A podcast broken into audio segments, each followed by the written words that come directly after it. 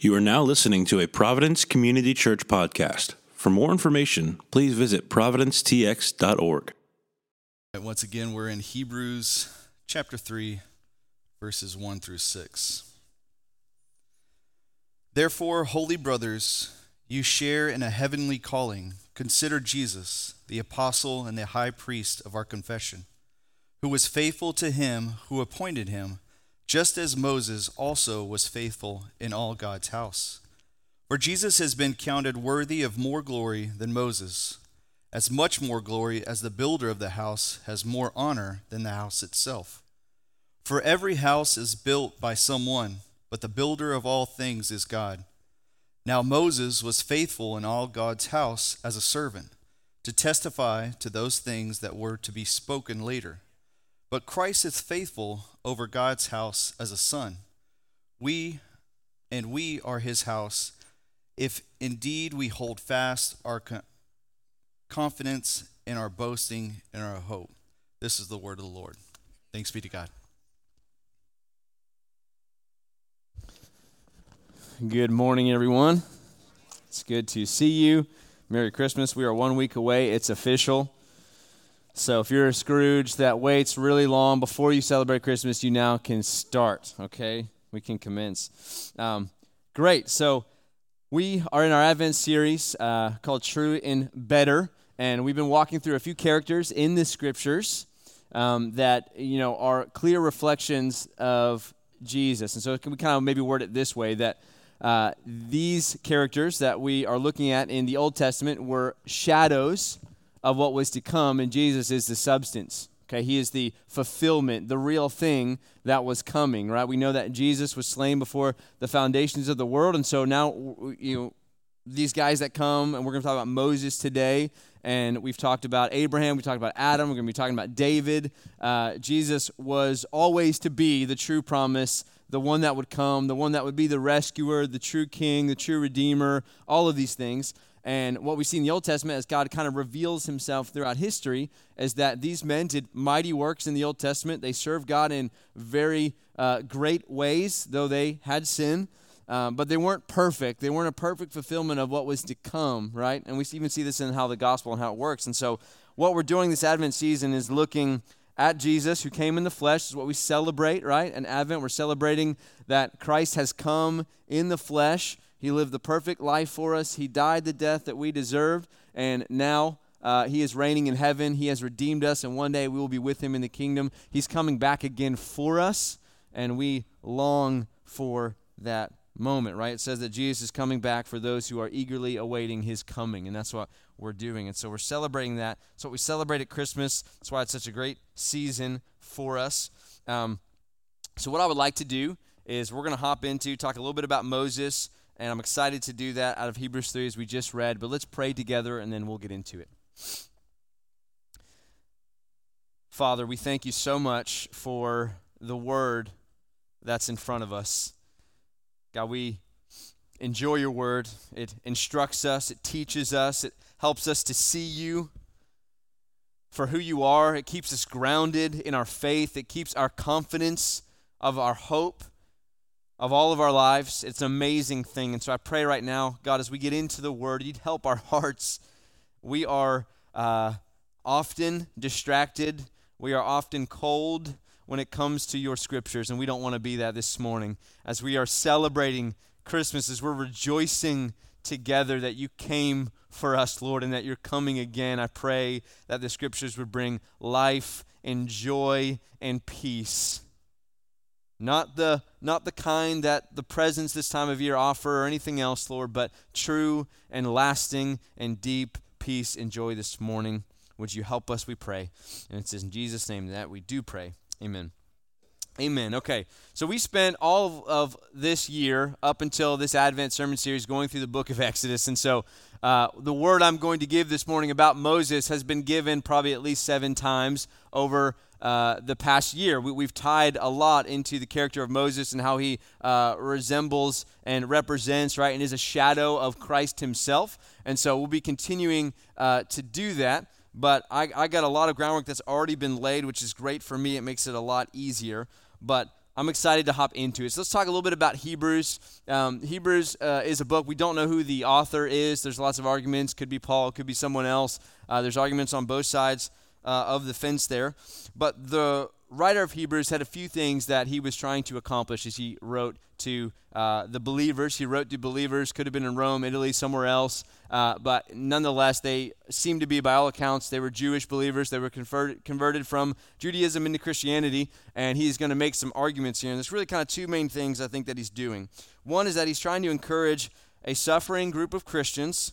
They were experiencing some sort of persecution and suffering together, and he was trying to encourage them not to revert back to putting their hope into the former ways of their religion or the old covenant, which was a shadow, right? It, it, was a piece of it in the covenant of grace, but we see in the new covenant of Jesus Christ that continuation of the covenant grace that uh, Christ is the substance. So he was encouraging them don't just rest and put your hope in the shadow, but consider Jesus. Look to Jesus, who is the fulfillment of all of these things. He is the ultimate place where our hope is at. And so he's encouraging them to continue to look and look and look there. And the other thing he's doing, and it's in the same vein, is he's trying to show us that Jesus is superior to all other things, whether that be the old religion or whatever else it may be, that, that Christ is supreme. He is the end all be all. He is God Himself. He is the fulfillment of all the promises of God. They have their yes and amen in Him. And so, just to recap a few of the chapters, in chapter one, we see that Jesus is supreme over all things because He is God, right? He's the exact imprint of his nature, is what chapter 1 says. And then continuing, we see that he's even superior to the prophets. In chapters 2, we see that Jesus is superior to the angels. In chapter 3, no surprise, we're going to read it. Jesus is superior to Moses. Chapter 4, he's superior to Joshua and how he gives his rest to his people. Chapter 5, he's superior to Aaron as our sympathetic high priest, and so on and so on. Further in Hebrews, we see that Christ is the mediator of a better covenant that he is the better and perfect sacrifice for sins who suffered outside the camp. We see that Jesus is the founder and the perfecter of our faith, and he is the one that we look to for all hope in life and godliness, not only in this life, but in the life to come, as all of the saints did. We see throughout Hebrews 11 into Hebrews 12 and so on. This book is all about the supremacy of Christ. He's superior. He is the real deal. He is who we worship. He is what we need. He is our hope. He is our peace. He is our joy.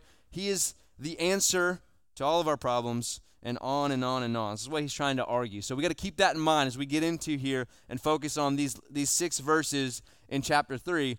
He is trying to show us that Jesus is the better way. Don't revert back to old things that we used to trust in, whether that be religion or idols, but look to Jesus. So let's start. We're just going to kind of go line by line here. Let's start in verse 1. Let's read it together. It says, Therefore, holy brothers, you who share in a heavenly calling, consider Jesus, the apostle and high priest of our confession. And so he starts with a therefore, okay? And this is important, right?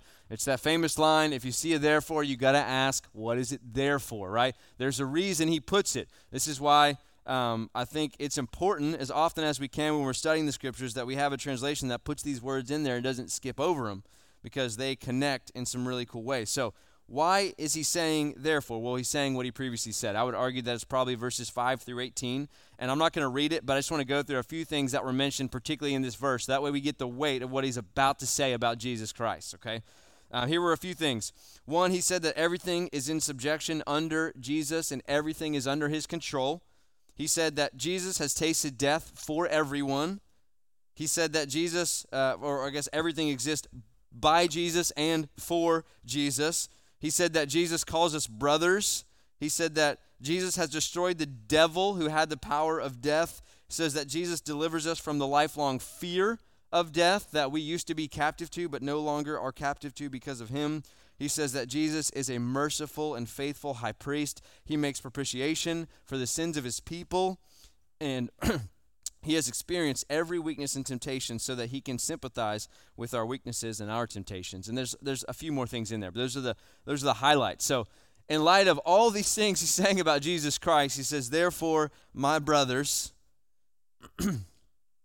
consider Jesus, who we share in a heavenly calling, consider Jesus. So um, I love this. He calls us holy brothers. Now, if you're a woman in here, you are not necessarily excluded from this, okay? This is this could be use as brothers and sisters, but this is nonetheless, this is who we are, right? We are part of the family of God. We are those who believe. So we see that the writer of Hebrews here is talking to the saints. He's calling them holy brothers, holy sisters, part of the holy family of God. So he is talking to those who profess to be Christians. He's saying that we've shared in a heavenly calling in Jesus Christ. We are partakers of that same calling, right? Which is the gospel of Jesus Christ. We've been called to be a part of the people of God. He has called us into Himself, into His family, and we share in this great calling together. And so He's, he's talking to the believers. Say, look, because of all of these things, look, listen, holy brothers, uh, we share in this calling. I want you to consider who Jesus is. And that line, consider Jesus, is going to come up over and over again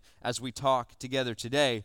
But this is what the writer of Hebrews is trying to do. He's trying to convince us throughout the entire book to consider Jesus Christ. This is what we're doing with this series in Advent. We want this season as we celebrate the Christmas story, as we celebrate our God and his plan of redemption and him coming to rescue us, coming in the form of human flesh. We are considering Jesus. This is what we're doing every single Sunday. We're considering who Christ is. He's worthy, right? And so I would say to us in here, brothers and sisters, holy, with the same heavenly calling in the Lord, I would encourage us to consider Jesus. Are you suffering? Consider Jesus. He suffered too for your sake. Are you doubting? Consider Jesus, who has run the race before us with endurance and joy. Are you tempted to sin? Consider Jesus, who endured every temptation known to man, yet was without sin perfectly and also has released us from the bondage of sin, which led to our death. Are you afraid of death? Consider Jesus who broke that lifelong fear. And I could name a lot more things. The point is, we could go on and on, but um, the, off, the author of Hebrews is wanting us to consider our Lord this morning. He is worthy of more glory than Moses, as we read. He is greater than Moses. Moses was a shadow, Jesus is the substance. So, we got to ask the question. I got some points here I want to get to. There's kind of three ways that, that I think the writer of Hebrews is going to kind of show us how Jesus is superior to Moses and what that means for us. But I, I do want to just emphasize the point that uh, this text is not here to shame Moses, okay? It's not here to put Moses down, but we got to understand that to the, the Jewish person, Moses was held in very high esteem right? He, he was like not really paralleled pretty much compared to anyone. Moses was, uh, and we'll talk about some of the things he did and why this was the case, but he was held in great honor, great esteem, great glory. Moses was to be praised for how he was faithful in all of God's house and all of these things he did. And so uh, the writer of Hebrews is not trying to shame Moses and put him down, but he's trying to exalt the Lord Christ, right? He's trying to say, if you think Moses was worthy of such honor and glory, then consider Jesus, who is worth infinitely more, right, of our honor and our glory. So he's lifting Christ up and he's showing that Christ is superior in the way in which he fills this office that Moses held in a temporary way when he was on earth. And so there are three major ways that, uh, that I think he points this out in the text. And the first is that uh, Christ is superior to Moses in his authority. So Christ has superior authority compared to Moses. And Moses did have authority. We, like I said, we spent a lot of time in Exodus, so I'm not going to quite go there often, but I will mention things, okay? And so the first line here in verse 1, when he says, Consider Jesus, he says that Jesus is the apostle and high priest of our confession. Now, this is the only time throughout all of the scriptures that at least I'm aware of that Jesus is called an apostle. Now, when you think of apostle, you probably think of the 12 apostles, you think of the kind of people that follow Jesus. Uh, this word, at its most basic meaning, just means sent one, right? Or one sent from God. That's what apostle means. And so I think what he's emphasizing right here is at that basic level that Jesus was the one sent from God. And Jesus talked about this over and over again. Uh, John 17, John 15, you can go anywhere pretty much in the Gospels. And Jesus is talking about himself being sent from God to do his Father's will he says, I don't seek my own glory, but I seek the glory of him who sent me, right? This is Jesus Christ. Now, in him saying and calling Jesus an apostle, he is making a direct connection to Moses. Moses was also sent from God, right? He was the one sent from God uh, to redeem God's people, right? Out of bondage, out of the land of Egypt, and to lead them throughout the wilderness into a land flowing with milk and honey, right? This was Moses' calling. And in the same way Moses was sent from God, Jesus also was sent uh, by the Father to do the work that he did on earth, right? Of redeeming us and delivering his people. So it's a clear comparison to Moses.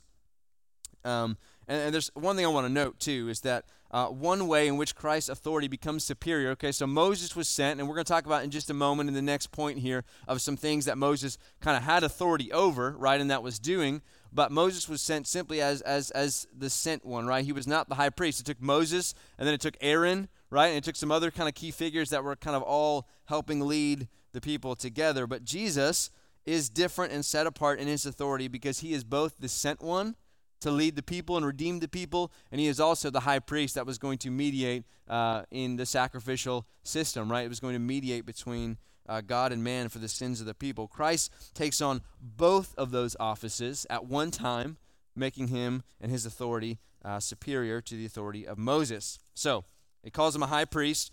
I think I think the writer of Hebrews is also setting up because he's about to talk about Aaron in a few uh, chapters here, kind of setting that up. How Christ is also the better Aaron, and we could you know the better a lot of things of Christ. But Jesus is the high priest. He operates as the mediator between us and God. Not only is he the sacrificial lamb that was slain for sins, but he is also the one standing in the gap that uh, we might be covered in the blood and considered righteous. He cleanses us with his righteous blood, as Peter calls it in chapter 1 of First Peter. Uh, that blood, like a lamb without spot or blemish, that is Jesus Christ. He is righteous. So he is a much better high priest. He is a much better sent one, a much better apostle. And of our confession, our faith, our belief, Jesus is both, has the authority of both the apostle and the high priest. It's all under Jesus' authority. And this is a great thing for us. So Christ is superior in authority. He takes on the office of both the apostle and the high priest, which Moses couldn't do. And in that way, uh, Christ is shown to be supreme. He's shown to be superior. He's shown to be the one in authority over us. So we continue into verse 2. Let's read verses 2 through 4 together. So he is the apostle and high priest of our confession, who was faithful to him who appointed him, just as Moses also was faithful in all God's house. For Jesus has been counted worthy of more glory than Moses, as much more glory as the builder of a house has more honor than the house itself. For every house is built by someone, but the builder of all things is God. So, my second point here is that Christ is not only superior to Moses in his authority, but he's also superior to Moses in his glory.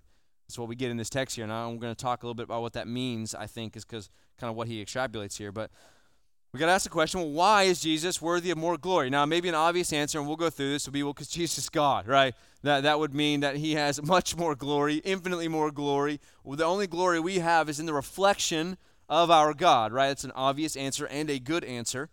Um, but there's a few things here that maybe um, would be helpful to kind of go over. Because remember, we did talk about how Moses is uh, worthy of glory, right? There was an actual honor and glory that he's worthy of in a real sense to the people of God as he did all of these things that he does, which we'll get to in just a second. But I love the fact, and this kind of separates it because he says, you know, just as much as the builder of a house has more glory than the house itself, right? So the person that actually thought of it in their mind, actually put their hands to work to build the house, well, they're the glorious one. I mean, this is an important lesson for us, right? They're more glorious than the house. Think about the most breathtaking architecture you've ever seen. Maybe the you know Sistine Chapel, or maybe you know maybe there's lots of things, right? Uh, all these cathedrals, beautiful houses, uh, whatever it may be. Um, think about the, the greatest piece of art you've ever beheld in your life. Now, I'm not much of a guy that goes and looks at paintings and think, man, that's gorgeous. I look at most paintings and think I feel like a 10-year-old could have done that, you know? Unless it's like a like a landscape thing, then then I'm like really impressed, you know, like something that looks realistic. But that's beside the point. Uh, the point is, you look at something, it's breathtaking, it's beautiful, it's awesome, you're in awe, it's amazing. The glory and the honor can't just stop at the thing itself, right? Because that is glorious, yes. Those things are amazing, they are beautiful, but how much more amazing and beautiful and great should be the person that invented that thing in the first place, was able to put their hands to the work and do it. They are worthy of double honor than the actual painting or architecture or whatever you have beheld, right? It's, it's an easy principle to get, and it's important. And so what he's saying is look, there's a house that's being built. Moses was a part of that. He was a servant. He was kind of a part of the house, taking place in, in a small way in the corner. But Christ himself is the builder of the house, right? He is the one who has laid the foundation, who has built all of it up together, who has made it so amazing. Without Moses, there's no way he could have any, or sorry, without God, there's no way that Moses could have any glory or honor, right? Jesus is superior in his glory. Now let's talk about two things. Let's talk about one. Let's talk about the glory of Moses and the work that he accomplished. We're going to do a little comparison here Moses and Jesus. So let's take the life of Moses and the office he fulfilled, and then how Jesus does that. And we hopefully can see the comparison of glory. Now, it says something amazing here about Moses. Okay, now we know Moses sinned. Okay, we have snapshots. We went through that in the book of Exodus. Moses was, was no uh, perfect person, right? But it does say that Moses was faithful in all of God's house. That's an amazing line about a human being. Moses definitely had a special calling, right? And he was faithful to it in all of God's house. Numbers, uh, this is a quote from Numbers 12. We're going to read that together real quick in verse 6 and 8. It says, And he said, and this is actually what happened basically is Moses married someone that was a, a, a Cushite, and uh, there, Miriam and Aaron were like, wait a second, I think we kind of have some authority too. That was wrong that you did that.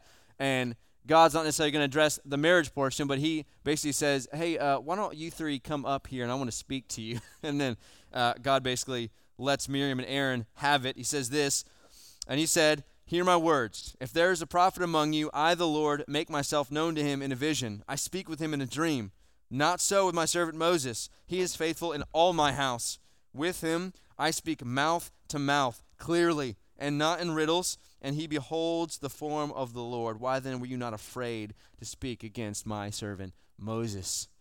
So God distinguishes Moses in a very special way here. He says, He is faithful in all my house. Uh, to all the other prophets, I use dreams, I use kind of roundabout ways to speak to them. But Moses, I speak mouth to mouth clearly. There's no there's no mincing words here, right? It was so much so that Moses got to see the backside of God and came down glowing from the mountain, right? Moses was in a very special way was faithful in God's house. Now, what work did Moses do as the great prophet, the role he played, the sent one from God? What roles did he play and what did he steward in the house of God?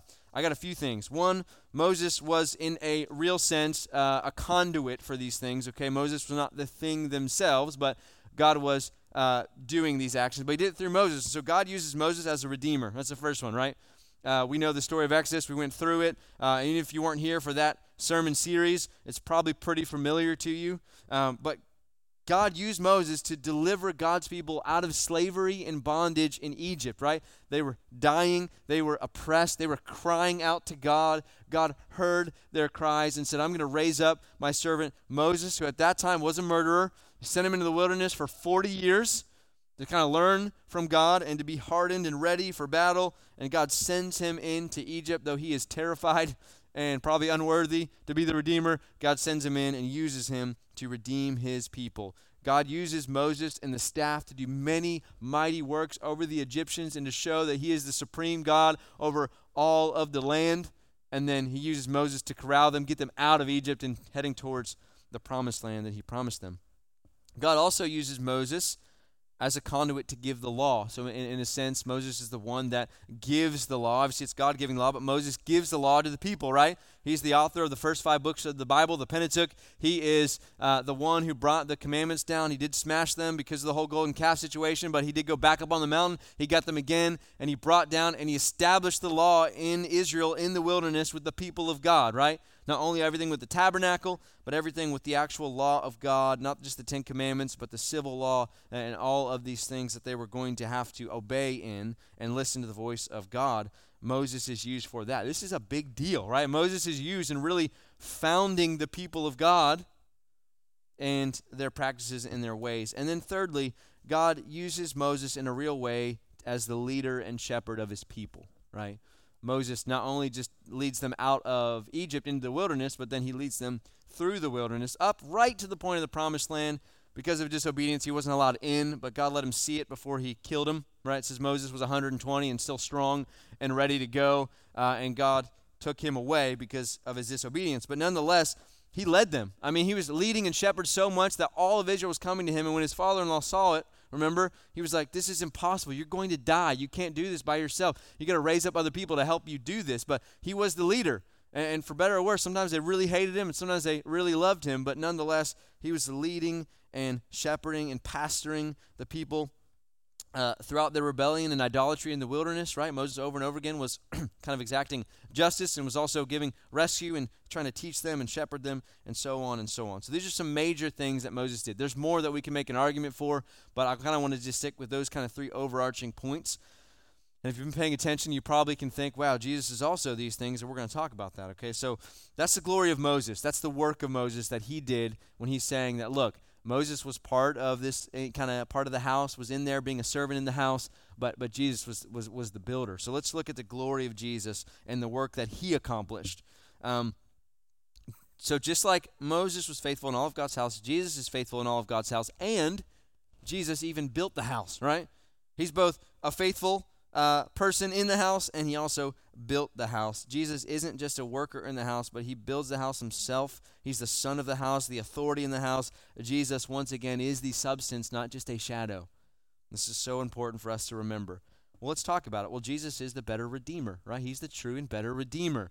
Moses played a great role and was faithful, but Jesus is obviously the true and better redeemer. How? Well, Jesus delivered his people from the slavery of sin and death. So Moses delivers them from a temporary slavery, although they went back into slavery because of disobedience. But Jesus, in the gospel, through being the sacrificial lamb and the high priest and the sent one, he delivers his people for all eternity. He gives us eternal life and permanently rescues us from the bondage and uh, corruption of sin. Jesus suffered and died on the cross so that we would have eternal life and inherit the true and better promised land that never fades away and is ours. We learn in 1 Peter that is being guarded by the Lord Jesus until the day that we obtain it, right? Um, so Jesus, in every way, is the true and better Redeemer. He, he becomes the fulfillment of all of these things. It was God's plan from the foundations of the world, and we see it in Christ fulfilled, and in that we say yes and amen. I, I thank God that Moses is not my Redeemer. He was a good temporary substitute, but he is not the real thing. If Moses is the Redeemer, I die in the wilderness with a hard heart. But if Jesus is the Redeemer, I live forever with him. Not because I don't have a hard heart from time to time, but because he doesn't, and he has made a way for me. This is a good thing. Jesus is also the better lawgiver. He's the true and better lawgiver. Now, to be clear, Jesus doesn't give a new law, okay? He's not coming in and saying, you know what, forget that one, let's start over, okay? It's not what Jesus does. There are, there are theological paths that believe that, but no, Jesus says, look, I didn't come to not, not one little bit, right? Not one dot, not one iota is going to pass away from the law until all is accomplished. Jesus is the better lawgiver because one, he comes and clarifies some things of the law that were always true, but we didn't understand. And two, more importantly, because Jesus fulfills all of the law. He doesn't just give the law and say, you got to obey, right? You got to obey. And if you don't, there's consequences. Now, we still got to obey, and if we don't, there are consequences. But Jesus says, Look, I'm coming because you can't obey. I'm going to fulfill the law for you. And in your place, I'm not only giving the law, but I'm fulfilling it perfectly. That once again, my blood might be like a lamb without spot or blemish. And then when it's sprinkled on you, like the blood sprinkled on the mercy seat, you will live forever. He's the law giver and fulfiller. And then, thirdly, Jesus is also the true and better leader and shepherd of God's people, right? So, as Moses played that role to a degree and in a faithful way for his time and place and position as a man, Jesus, as the God man, is the great provider in the wilderness. He's the great leader and shepherd of his people. Look, many of the people, most of the people that Moses led in the wilderness, what happened to them? If you read on in Hebrews 3, they did not enter God's rest. They couldn't, right? They hardened their hearts, they worshiped false gods, and they weren't allowed in. Only the second generation of people were allowed, and Caleb and Joshua led the new generation into the promised land. But for mo- all of Moses' shepherding, they did not enter into God's rest. But this is not so with Jesus Christ. Amen. It is a much different thing as he shepherds his people. Jesus has not lost any of his people and will not lose any of his people. Let's look at John 17, starting verse 1 together. This is the high priestly prayer. Jesus says this When Jesus had spoken these words, he lifted up his eyes to heaven and said, Father, the hour has come. Glorify your Son, that the Son may glorify you, since you have given him authority over all flesh to give eternal life to all whom you have given me, given him. And this is eternal life, that they know you, the only true God, and Jesus Christ, whom you have sent. I glorified you on earth, having accomplished the work that you gave me to do. And now, Father, glorify me in your own presence with the glory that I had with you before the world existed. I have manifested your name to the people whom you gave me out of the world. Yours they were, and you gave them to me, and they have kept your word. Now they know that everything that you have given me is from you. For I have given them the words that you gave me, and they received them and have come to know in truth that I came from you, and they have believed that you sent me. I am praying for them. I am not praying for the world, but for those whom you have given me. For they are yours. All mine are yours, and yours are mine, and I am glorified in them. And I am no longer in the world, but they are in the world, and I am coming to you. A few more lines here. Holy Father, keep them in your name which you have given me, that they may be one, even as we are one. While I was with them, I kept them in your name which you have given me. I have guarded them, and not one of them has been lost except the son of destruction, that the scripture might be fulfilled. See, Jesus is the true and better Moses in that he is faithful to shepherd his people, and he will guard them, and they will be guarded until the end. Now, it doesn't mean that everyone that calls themselves a Christian will be a Christian forever, but it does mean all that have been rescued by the precious blood of Jesus Christ will not fall away, but they will be redeemed and guarded and rescued until the day that we meet in the kingdom. Once again, uh, Moses was a great shadow for the people of God for the time and season, but Jesus is the true and better Moses. He is the substance of all things. So Christ is superior uh, both in his uh, authority and his glory. And then now, verse 5 and 6, we're going to see that Christ is also superior in his being. He's just superior. We could just say all encompassing, if you will. But uh, here's what it says in verse 5 Now Moses was faithful in all God's house as a servant to testify to the things that were to be spoken later, but Christ is faithful over God's house as a son. And we are his house if indeed we hold fast our confidence and our boasting in our hope. So Moses was faithful as a servant, or as we see that we're all part of God's house. So Moses was kind of a part of the house. Maybe look at him as like a vacuum, you know? Kind of, that's kind of not necessarily a part of the house, but you get what I'm saying, okay? Um, he was a part of the house and was a faithful servant in God's house, right? But he was merely a servant. There's the juxtaposition of being here. Moses was the servant in the house and a part of the house, and Jesus is the son in the house with the authority of the house who built the house from the ground up, made all the plans, did all the building. It's all Jesus. He's the one building his people, right? And has been since the foundations of the world. So it says that Moses was testifying to what was to come later. And I want to read Deuteronomy uh, 18, uh, verses 15 to 19, which kind of captures this idea. It says this.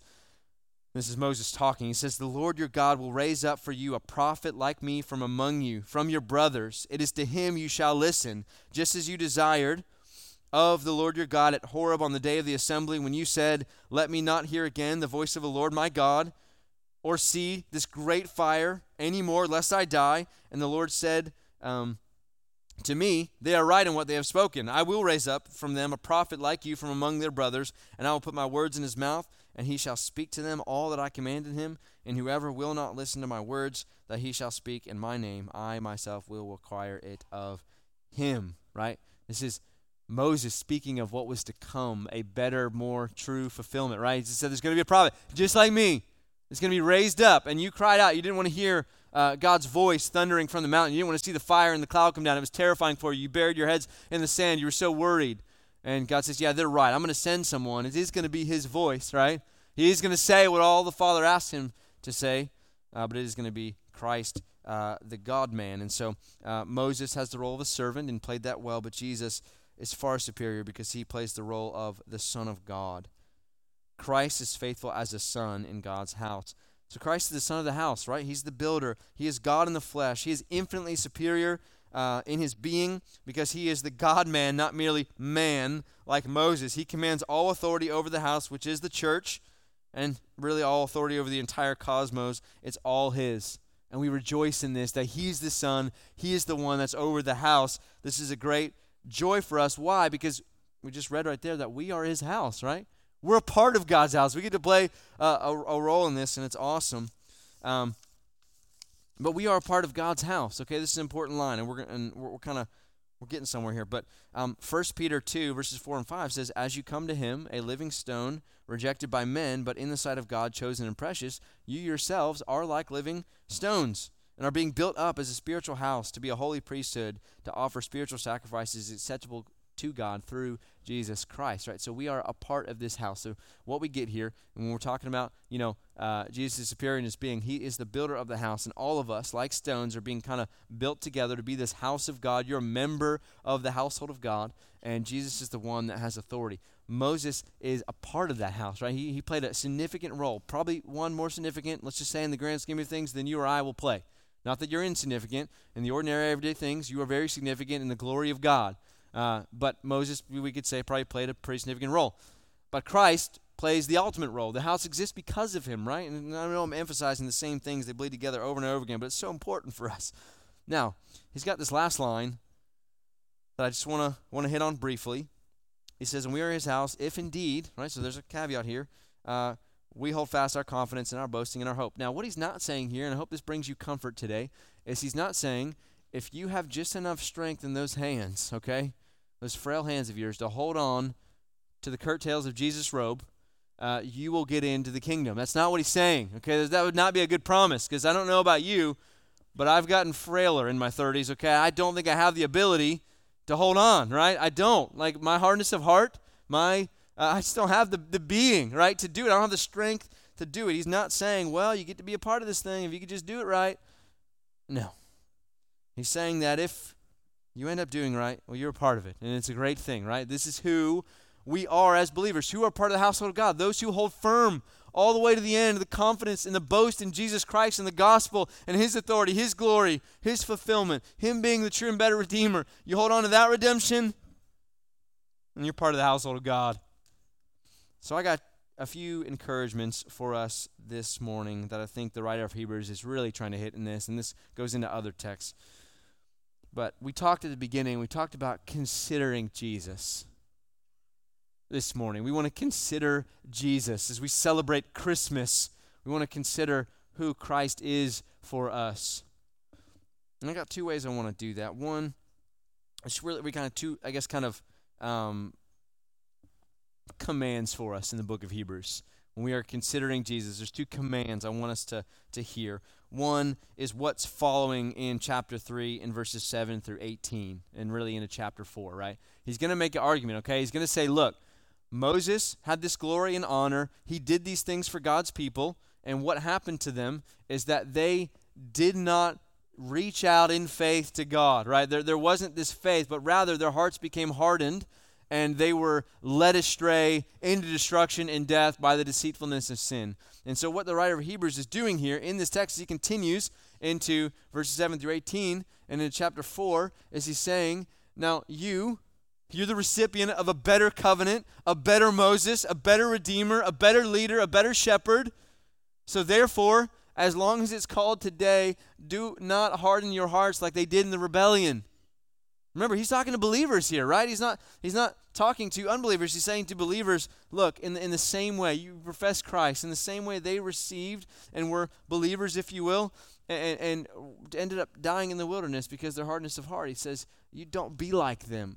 Consider Christ. Look to him. Hold fast your confidence to the end. Look to Jesus and do not let your hearts be hardened. It's one of the most uh, glorious and maybe fearful, depending on who you are. Um, text in all the Bible that as long as it's called today, look, use prudence. We're, we're not guaranteed tomorrow, but you're alive right now, aren't you? You are alive in the flesh right now. Um, as long as it's called today, as long as it's right now, don't harden your hearts like they did in the rebellion. Uh, come to Christ, receive Him, consider Him, look to Him. He is amazing. And so, my, my first uh, command from Hebrews, encouragement from Hebrews, is don't harden your hearts like the people of God did under Moses. But you now have a far more glorious uh, far greater, far superior, far more supreme leader, ruler, builder of the house. Don't harden your heart, but come to him. He is a ready Redeemer to forgive his people, to shower his people with the blessing of forgiveness, hope, joy, peace, comfort, patience. He is a faithful high priest over the house of God. He is sympathetic. He has known human weakness, yet without sin, so that he could sympathize with you in your weakness and in your hardness of heart and in your rebellion And so come to him. And then lastly, uh, in the very famous text, if you were at the women's uh, retreat this uh, couple months ago, I think you guys went over this as your text uh, for the weekend. Uh, but you know, as he kind of continues to make all these arguments about Jesus being better, he gets to chapter 12, and really this is just another way of con- saying consider Jesus. But he's going to tell us to look to Jesus, and he says this in verses uh, three. Um, actually, no, sorry, it's verses one through two. I guess he says this. Therefore, since we are surrounded by so great a cloud of witnesses, talking about chapter 11 let us also lay aside every weight and sin which clings so closely, and let us run with endurance the race that is set before us, looking to Jesus, the founder and perfecter of our faith, who for the joy that was set before him endured the cross, despising the shame, and is seated at the right hand of the throne of God. This is one of the greatest encouragements in all of Scripture. Look, we got a great cloud of witnesses that did this thing already. Okay, that's what Hebrews 11 is about. They've ran the race. They fought hard. They weren't perfect. They were pretty crazy men, actually. If you look at some of them, especially the guys in the book of Judges, uh, they were not great, but they were faithful to God. And in the same way, we got such a great cloud of witnesses. Let us do the same thing. Look, lay aside all the weight and the sin which so easily entangles you and clings so closely to you, and, and, and run. Man, run. Look to Jesus. He is the founder, which means he started it, and he is the perfecter, which means he will finish it of our faith. So we look to Jesus. He's the example. The joy that he had in the midst of suffering, right? The, the aim he had to redeem his people for the glory of his name. Let us do the same thing. So as we consider that this Advent season, that Jesus is superior to Moses, he's a true and better Moses, may we not harden our hearts, but look to Jesus this morning. Look to Jesus. If you find yourself weary, from giving in to the temptation to sin, look to Christ. There's no other place that you might be delivered and you might run the race. Quit looking at your feet, right? Look up. Look at Jesus Christ. If you try looking at your feet while you're running, you're going to fall over, right? Don't, don't look at your feet. I know there's lots of hardship, lots of suffering, lots of pain, lots of sin, and most of it's probably because of you and your hardness of heart and your sin. But we got to look to him. Look up. Just look to Christ. There's that famous Isaiah chapter. Look to God. Look to him and be ye saved. I love that line. It's so good. Just look to Jesus. That's all we have to do is look to him. Look at him. Look at him. Look at him. Consider Jesus this morning. So before we take in the Lord's Supper, I'd like to pray for us as we celebrate together um, that Christ has redeemed us. So if you would bow your heads, let's pray together, and then we'll take communion and worship through song. Father, thank you so much once again for your word. God, we all sit here right now in this room with a clear understanding that we are not worthy to be called children of God, but so we are. We are called your children, holy brothers and sisters, as you, Jesus, are our elder brother who has run this race already and you did it perfectly because we never could. So that way, as you redeem us and you died and you spilt your precious blood, that we might be recipients of that blood and be redeemed forever. God, do not let our hearts be hard this morning. I hate when my heart is hard, Jesus, and I don't have the strength to look. Would you give all of us, by the power of your Spirit, the strength to look this morning at who you are to look you in the face, face to face, like Moses looked at you, oh God. May we hear from you this morning. May we consider, oh Father, your Son Jesus Christ, who's the better Moses, the better Redeemer, the better lawgiver and fulfiller, the better shepherd and leader of our souls. We look forward to a promised land, to a building whose designer and builder is God we look forward to that, just like Moses did. Moses did not count the pleasures of Egypt to be had, but he looked for a better city, an abiding one, just like Abraham did as well. God, we look to you right now. We pray as we take of the Lord's Supper, your supper, as we worship you in spirit and in truth. Would you fill us with your joy right now? We pray in Jesus' name.